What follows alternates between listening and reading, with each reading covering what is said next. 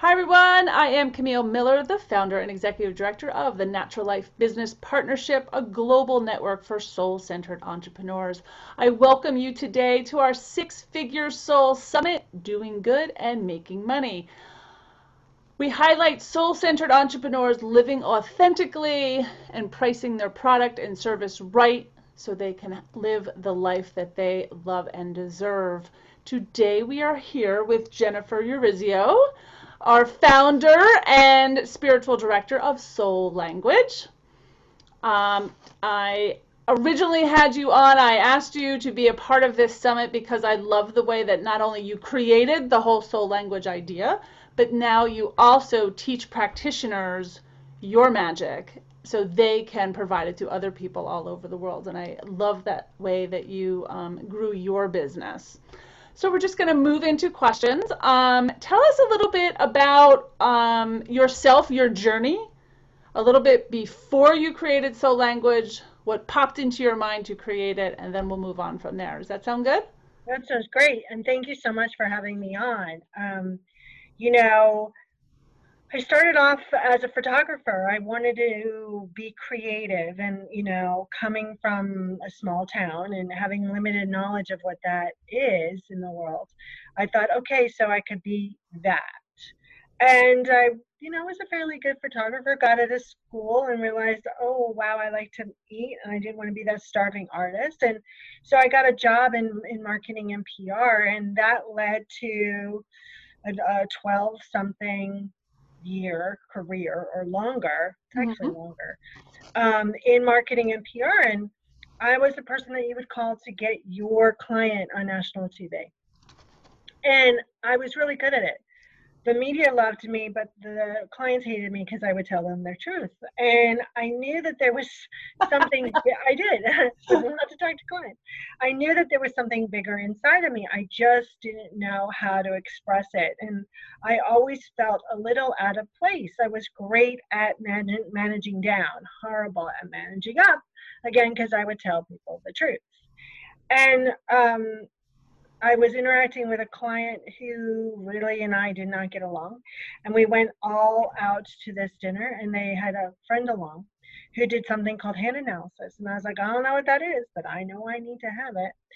And she came over to my house and she did her thing. And she's like, You know, your purpose is to be a powerful healer and teacher of service in the spotlight. And I went, Yeah, get that. But what the heck do I do with that? And that started out my journey. And I went to go speak at a conference that that woman was holding. And I got off the platform and people were lined up to, to talk to me. And I was like, what's going on? They're like, can you tell me this? And do you know that? And can I learn this from you? And I was like, okay, yeah, I can do all of that. I don't know how I know that, but I do. And that started this journey of really going within. And that started the journey of understanding what soul language was. Because at that conference, I met someone who went, We're going to be friends. And I went, Totally. And then the inside voice was like, Why her? And not that other woman across the way, but I don't really care if I ever see her again. What is that? What I heard was soul language. And I started to create this paradigm to put tangibility to soul. So people can understand their essential nature and connect with it and really receive guidance. So humans can align their humanness with that soul so their life can be without struggle or less struggle. Yeah. And before long, I had this paradigm of the three core energies, we call those languages, of your soul, your mission, how you feel that mission, and then your soulful personality. So I can give a one liner to every soul on this planet and every business soul, because every business has a soul, has an energy we can define. Yep. And so I like to say it was a straight line, but it was a curvy line with a lot of bumps. and along the way, I kept trying to convince the gurus that they needed soul language because I could see where they were out of alignment with their voice and their vision. Even though they had tons of people, I was like, ah, but you're in pain. And they weren't my people you know, but I found my people who are called spiritual renegades. They're people who aren't going to do their spirituality like anyone else does it. They're soul, heartfelt entrepreneurs. They want to be of service. They want to receive from that service. And they have a big mission. They want to create a sustainable legacy. They want to have an impact on the world. And that means that they have to go deeper. They have to be more connected. And so that's a very long story about how I got here. Yeah, I always say you have to do the inner work before you can do the outer work. Yep. Right? It's, yep. It's, you, everything is a reflection of how you feel and what you believe in yeah. here. And, you know, I, I think the most struggle that soul heartfelt entrepreneurs have is that they they do a lot of comparison right so they look around and they go but i can feel that that person isn't really what i call in integrity but they have they seem to have everything they want and I'm like, yeah, because they believe it. You know, the universe tree Bob God cupcake, Beyonce, which is my new favorite one, that a client said, um, isn't doesn't have a naughty or nice list. It it doesn't have the capacity to say, oh, they're not in alignment. They're not, you know, a good person or they're not uh, you know, really in integrity so they don't get what they want. No, it's based on how firmly you believe it. It's based on noise pollution, if you want to get really honest. You know, that continuous vibration that you put out into the universe is what the universe sends back. Absolutely. So in the in the beginning as you started this your journey and you felt the soul language and you put that together, so you had a private practice. It was just you. Yeah, and it, yeah, it was just me. It and, just you, and you were out looking for clients and attracting things to you. Um, so one of the the big reasons for the summit is a lot of people are there at that place, and they just don't feel right. There's a snagging feeling that they can't charge for this service. Did you ever have that? Um, yes and no. So okay. in in PR, I was the money girl as well. So I worked with my best friend and we there's this memory that I have of going to a prospective client and pitching them a proposal and I said the largest figure that could come out of my mouth. And the rule was you don't talk until right clear, it right? Fails. Yeah. So we're in the elevator and she looks at me and I go, so we get out of the elevator, we're in the car. She's like, oh my God, they just signed blah, blah, blah. And I was like, yeah. And she's like, I can't believe you said that big of a figure. And I went, you're worth it, right? And I think that people in corporate America are used to pitching something else yeah. rather than themselves. So when I came out, yeah, there was a bit of adjustment of uh, of saying, okay, so it's this.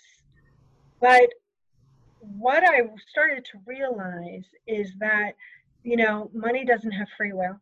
It's a resource of divinity. And it's really based on what I believe, right? And so I also firmly understand that no one is the source for me, they're just a resource. And so if it's not this source, this resource, another resource will come along. And when I let go of the pressure and I let go of trying to prove my worth, um, I naturally tuned in and set a figure that was in agreement with my higher self, my physical self, and that person. I think there's a lot of metaphysical mumbo jumbo out in the coaching world about claiming your worth through your prices. Mm-hmm. That you have to claim this in order to, to, to show your value and your worth. That philosophy creates a lot of disharmony in people.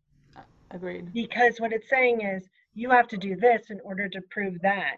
And it's still proving. So when you really know that you're whole and complete and you come from, I knew I was whole and complete, what would I charge? A figure pops in your head. And then you keep increasing that. And it's really about creating freedom in your life. So, you know, are is your pricing matching your freedom? And also about really i think people of service tend to over service anyway so i always go okay let's do the scotty method which is from star trek and go okay you know we're going to say it's going to take us this right so everyone's prepared, but we're going to do this. And so there's an adjustment there and allowing for yourself. I always say to clients, okay, so we know you're an overservicer. So before you determine your price, whatever price you feel in your head, I want you to up it a $100. And they're like, why? Because you're going to overservice anyway.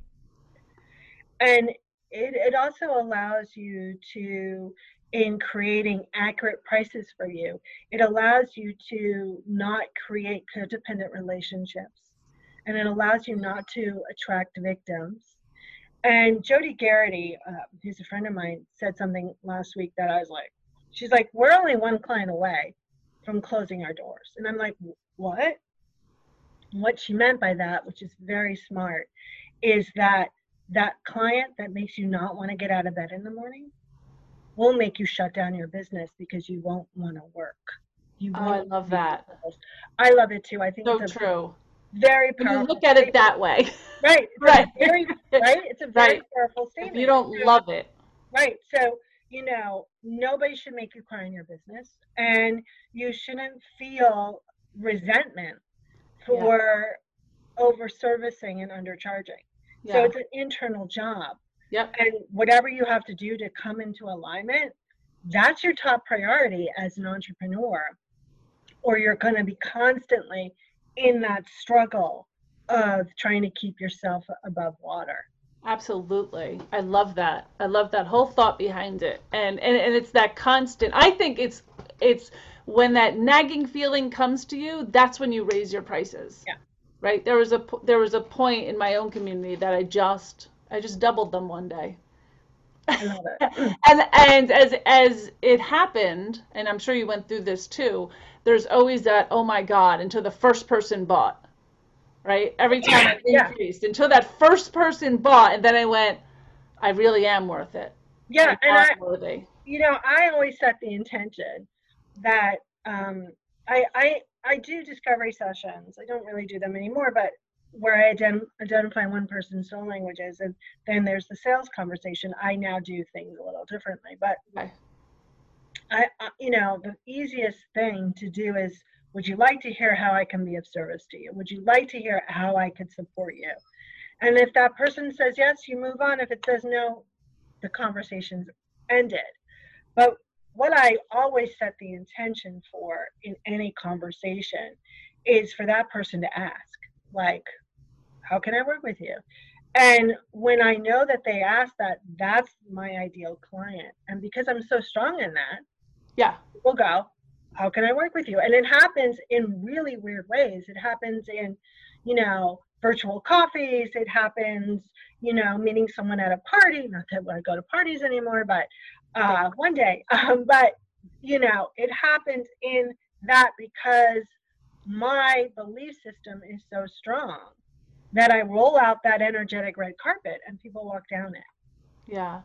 Can you share a moment when you didn't have it all in alignment? When you had those, because yeah. we all have them. So I just want people to say we all have them, right? Moments when you just were like, should I just close my doors? Yeah. And it will am, I go, am I writing the right path? Am I making it?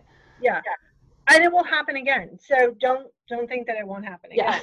Yeah. Right? At every level too. Yeah. problems. For me, I think it often happens when I'm really over servicing. Right? Okay. When I'm not taking care of myself, when I'm putting everyone first. Um, you know, I'm action oriented. So, you know, I, I get an email or I get a text, right? so I've had to stop that. I've had to like let people know, you know, I'm not going to respond right away. Boundaries. Well, it was not that boundary wasn't them. It was me because I like everything off my plate, right? But uh-huh. everything's never going to be off your plate.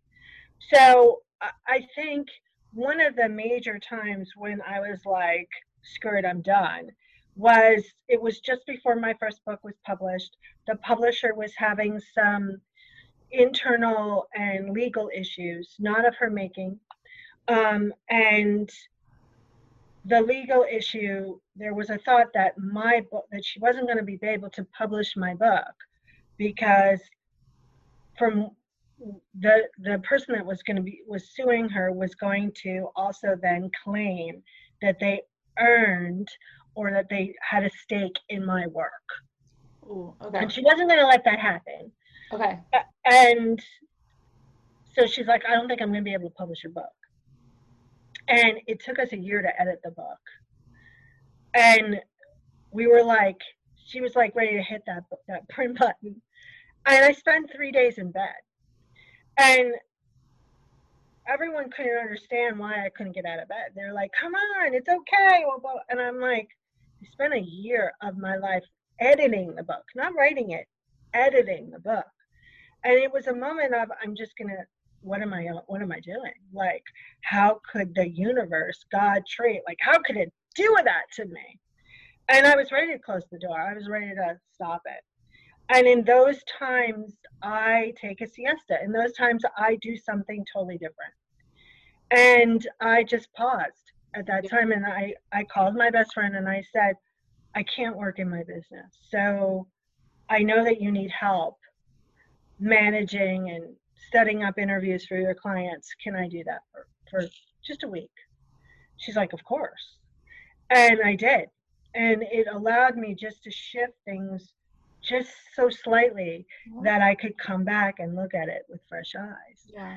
And ever so often I'm like, okay, so today I'm not going to do anything and I'm going to, you know, bake bread or, you know, go to the beach. Or I think constantly we need that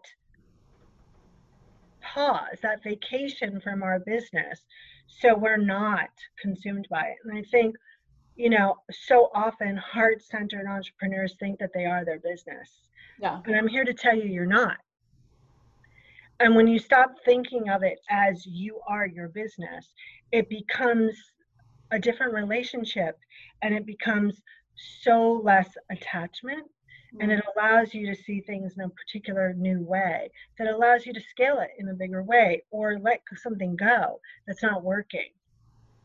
So did I answer your question? Yeah, and it and it and you're gonna lead right into the next one too, because I feel um, part of being soul centered, part of my spirituality is allowing, right? And how you're saying, I think that piece of it allowed me to scale, and when I took that pause and stepped back, and not be attached to the outcome of every conversation and everything that crosses my desk, right? And just when I allowed the community to grow to who they are today, that's when things started to come to me, right? Eh, eh, so that's that's the beauty. I think that's I think that's also the common thread with soul-centered entrepreneurs is kind of stepping about, believing yeah. in abundance, allowing. I love how you said, you know, setting your intentions. Yeah, I think you have to receive more than you give. And, yeah. and that's a crazy comment, right? Because, you know, we're so service based. And yet, you, if you really want to create a sustainable legacy, and, and that's a 100 year movement, let's be really clear, that is going to go way beyond you. Yeah. Then it's not about you. Yeah. Right? You need a lot of cogs and a lot of people turning those wheels. You need a lot of seat spreaders and you need people to continue the work beyond you. And the moment that I accepted that I didn't have to do this alone, nor should I, nor could I, um, people would go, okay, so I want to do what you do. And I go, well, I can teach you soul language, but you're never going to do it the way I do it because you're you. So let's find your thread of doing it. Um, and that means that each soul language practitioner uh, is uniquely utilizing the paradigm for in their own sacred purpose and that's powerful. And that means they're bringing new things into the paradigm. So language is consciousness. It evolves. It's not stagnant. And so the definitions change as more people add to that. And that's a powerful thing right? Something that's going to last over 100 years can't be stagnant. It has to have a life force. It has to be flexible. It has to grow. It has to adapt. And I think the in the times that we're in, you know, being able to adapt, not pivot. Please, everyone, um, being able to adapt is key. Yeah. Because there's a lot to adapt to, and I think one of my great strengths um, and one of my faults is that I can adapt if I allow myself, because I can be rigid. That's but if I, right, if I allow myself, I'm very adaptable. Yeah, yeah, great, great. I always say I, I'm I'm a recovering control addict right? Because I used to have to control every piece of it, and it's so much easier just allowing. Yeah. All right. So yeah. I want to also go into um, you started teaching other people your practice, and I think that's a huge part of scaling businesses, where people are always like, "Well, if I teach someone else what I know, then then I lose it, right?" But can you talk a little bit about that and that driving factor because that's what made you grow. That's what made your business where it is yeah I, that decision behind that i i received guidance from divinity that said you know soul language is a tool that can be and should be in as many hands as it could possibly be in. And i was like well i can't identify all those people right? And then what i heard was you know people will call people will come and ask to be part of this. And it was kind of a hard and easy decision all at the same time. The hard was, well, okay, how are we going to keep it, it, you know, in in integrity? That was the yeah. hard part for me. Mm-hmm.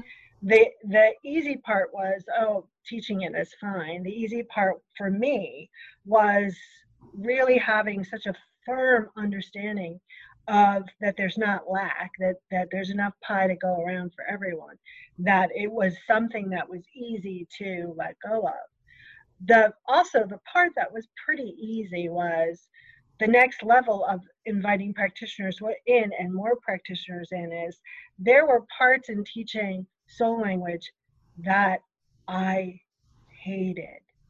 Okay. And i was like if i have to do this anymore i'm gonna scream. And which is really teaching about and because we do it all through energetics teaching about the 107 core energies of soul. I'm like okay so we're on tone 10 there's 55 i'm like i can't i can't do it. I i was like it was like insurance forms. So i thought okay so how are we going to scale this? Oh ask the practitioners if they want to teach those parts certify them in that because they love to do that. And that was amazing because then that allowed others people to call in their own practitioners to build their businesses and to build soul language and to do the parts that I love. Yeah. And to feel joy in it. Right. And so, you know, then there's, you know, letting go of control of taking care of the everyday stuff, right? So right. now my assistant yes. does some of that. Like I don't send out the welcome letters to everyone anymore. Why should I? Right? I hate like really understanding those parts of the business that you really feel uh, uh, such a constriction about and calling in people who love to do that kind of stuff is key to scaling your business. And another thing that's really key to scaling your business is finding the best accountant that you can. I am totally so, serious.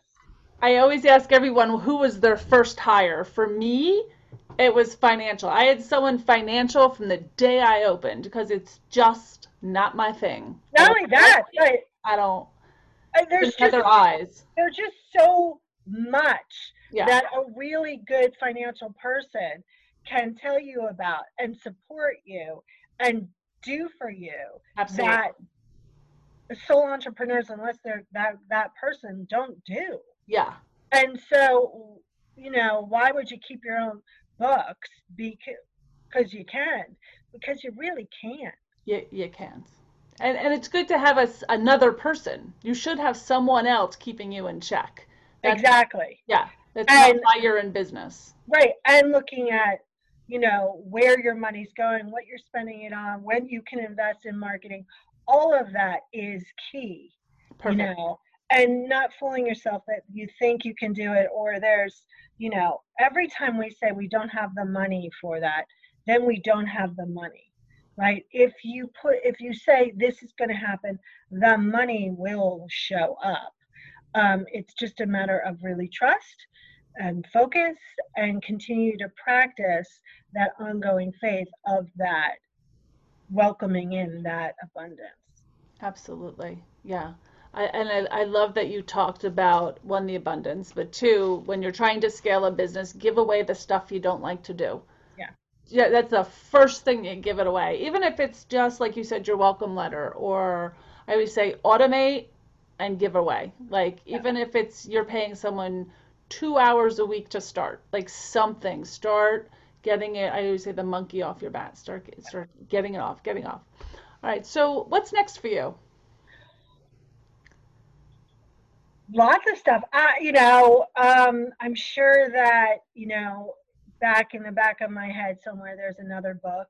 Uh, I've, you know, I've been dabbling in writing a nonfiction book. I've been dabbling in, in taking that fiction book that's that's kind of somewhere in my computer files and cleaning it up. Mm-hmm. Um, you know, I've done this whole new kind of philosophy called the business of soul, which are four principles of creating conscious business. So I've been working steadily in letting people understand that and providing them with the principles and going, here it is. If you have questions, let me know. And then creating pro- programs around that. I really want people to start operating consciously with business. Um, so those are a couple things. And then I don't know, you know, I think that every day is a new day of creation and discovery. And since I'm content driven, um, I don't know what I'll create tomorrow. I th- and I think about, you know, that also it's about creating structure that is adds more of a quietness in a good way to life. Mhm. You know, adding more space to walk the dog, um, and playing more. I love it. I love it. Thank you guys. Thank you, Jennifer, for being a part of our summit. I'm really excited about this. You were one of our very first speakers, so very excited about that. Um, for all the people listening, if you are a soul centered entrepreneur, I really encourage you to continue listening to the summit and all the speakers that are coming up.